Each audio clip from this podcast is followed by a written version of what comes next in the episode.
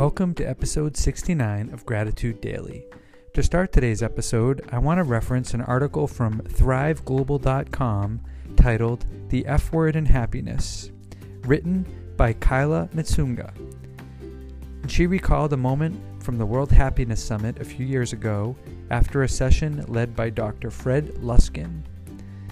There was a bunch of people in there who were crying because they had been so touched by what he had said. One of his questions was seared in my happiness memory bank like a tattoo. How does it serve you to not forgive someone? I mean, by forgiving, you're not condoning their behavior. You're releasing yourself from carrying it around and having to recall it again and again. Wow, just think about that question. Is it seared in your happiness memory bank too?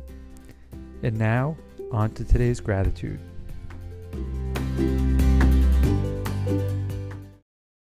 Today's gratitude goes out to Marshall Simons Middle School ELL teacher Megan Sinnott from her principal, Carrie Purchase.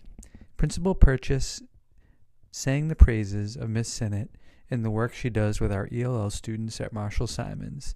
She also cited her positive attitude and energy to the school and talked about how as a team of one at Marshall Simons, she always seeks out opportunities to collaborate with colleagues to improve the experience for her students.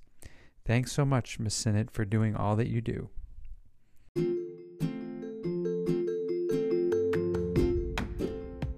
Thanks for listening to Gratitude Daily.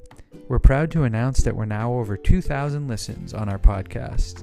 So don't forget to send us your gratitude towards members of our school community by emailing us at gratitude@bpsk12.org.